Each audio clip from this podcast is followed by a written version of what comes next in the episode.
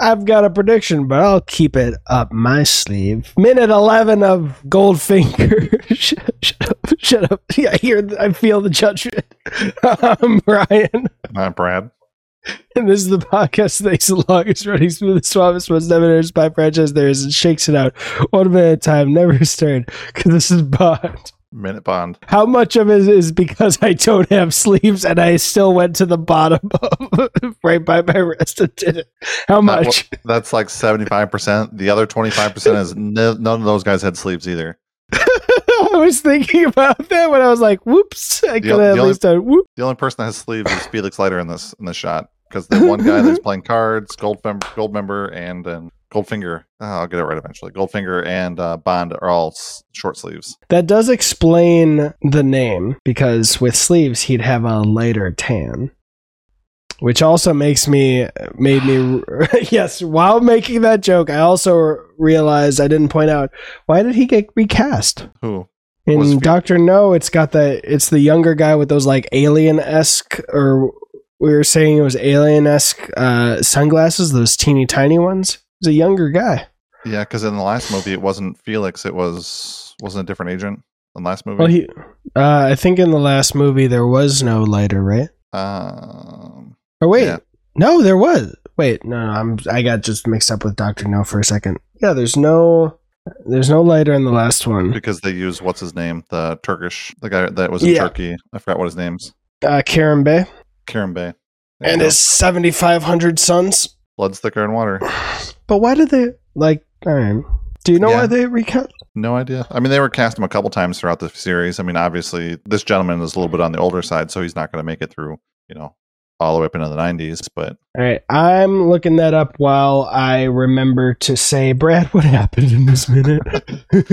um, in this minute, we're getting Felix um, filling in Bond about Mr. Goldfinger. Tells him that um, Gold member's in this hotel. Goldfinger, oh, I'll get it right eventually. Goldfinger's in this hotel, and he points him out to him as he's coming down the stairs. He has a um, radio and a one earpiece into his ear. He that Felix t- tells him that he's been taking this guy to the cleaners every week. He's basically winning at cards. I forgot what game they're playing, but he's basically winning at cards against this guy. And I guess this guy is already 10 grand in the hole. He wants to up the stakes today to try and win back his money. He makes the guy move out of his seat because Goldmember likes to tan, Goldfinger likes to tan on a certain side of the table. So he makes the guy stand up and switch seats. so I found out that Leiter was not in the Doctor No novel, so they added him to No. And when Leiter was being back for Goldfinger, Lord demanded co-star billing, and the producers recast him. So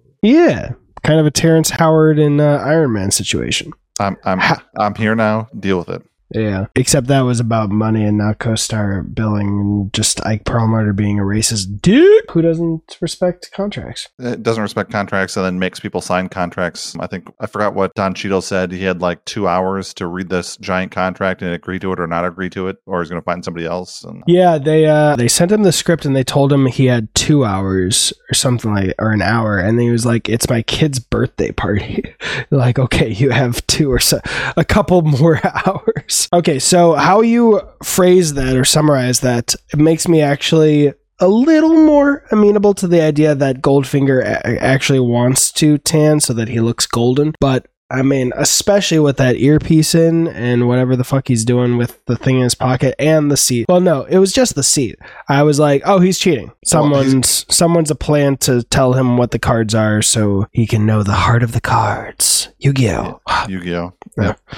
No, he um has it. That, that's a radio in his pocket, like a like a FM AM radio that only connects to his one ear. That's why he turns down the volume when he says when the guy mentions he wants to play for five dollars a point instead of one dollar a point. So that way he's can try and win his money back. All right, so you're telling me there's abs- he's actually not cheating?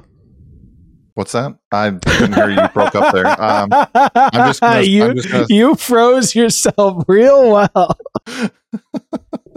I'm just going to assume that you said that um, the the next minute um, that you're ready for the next minute is what I'm going to assume you said.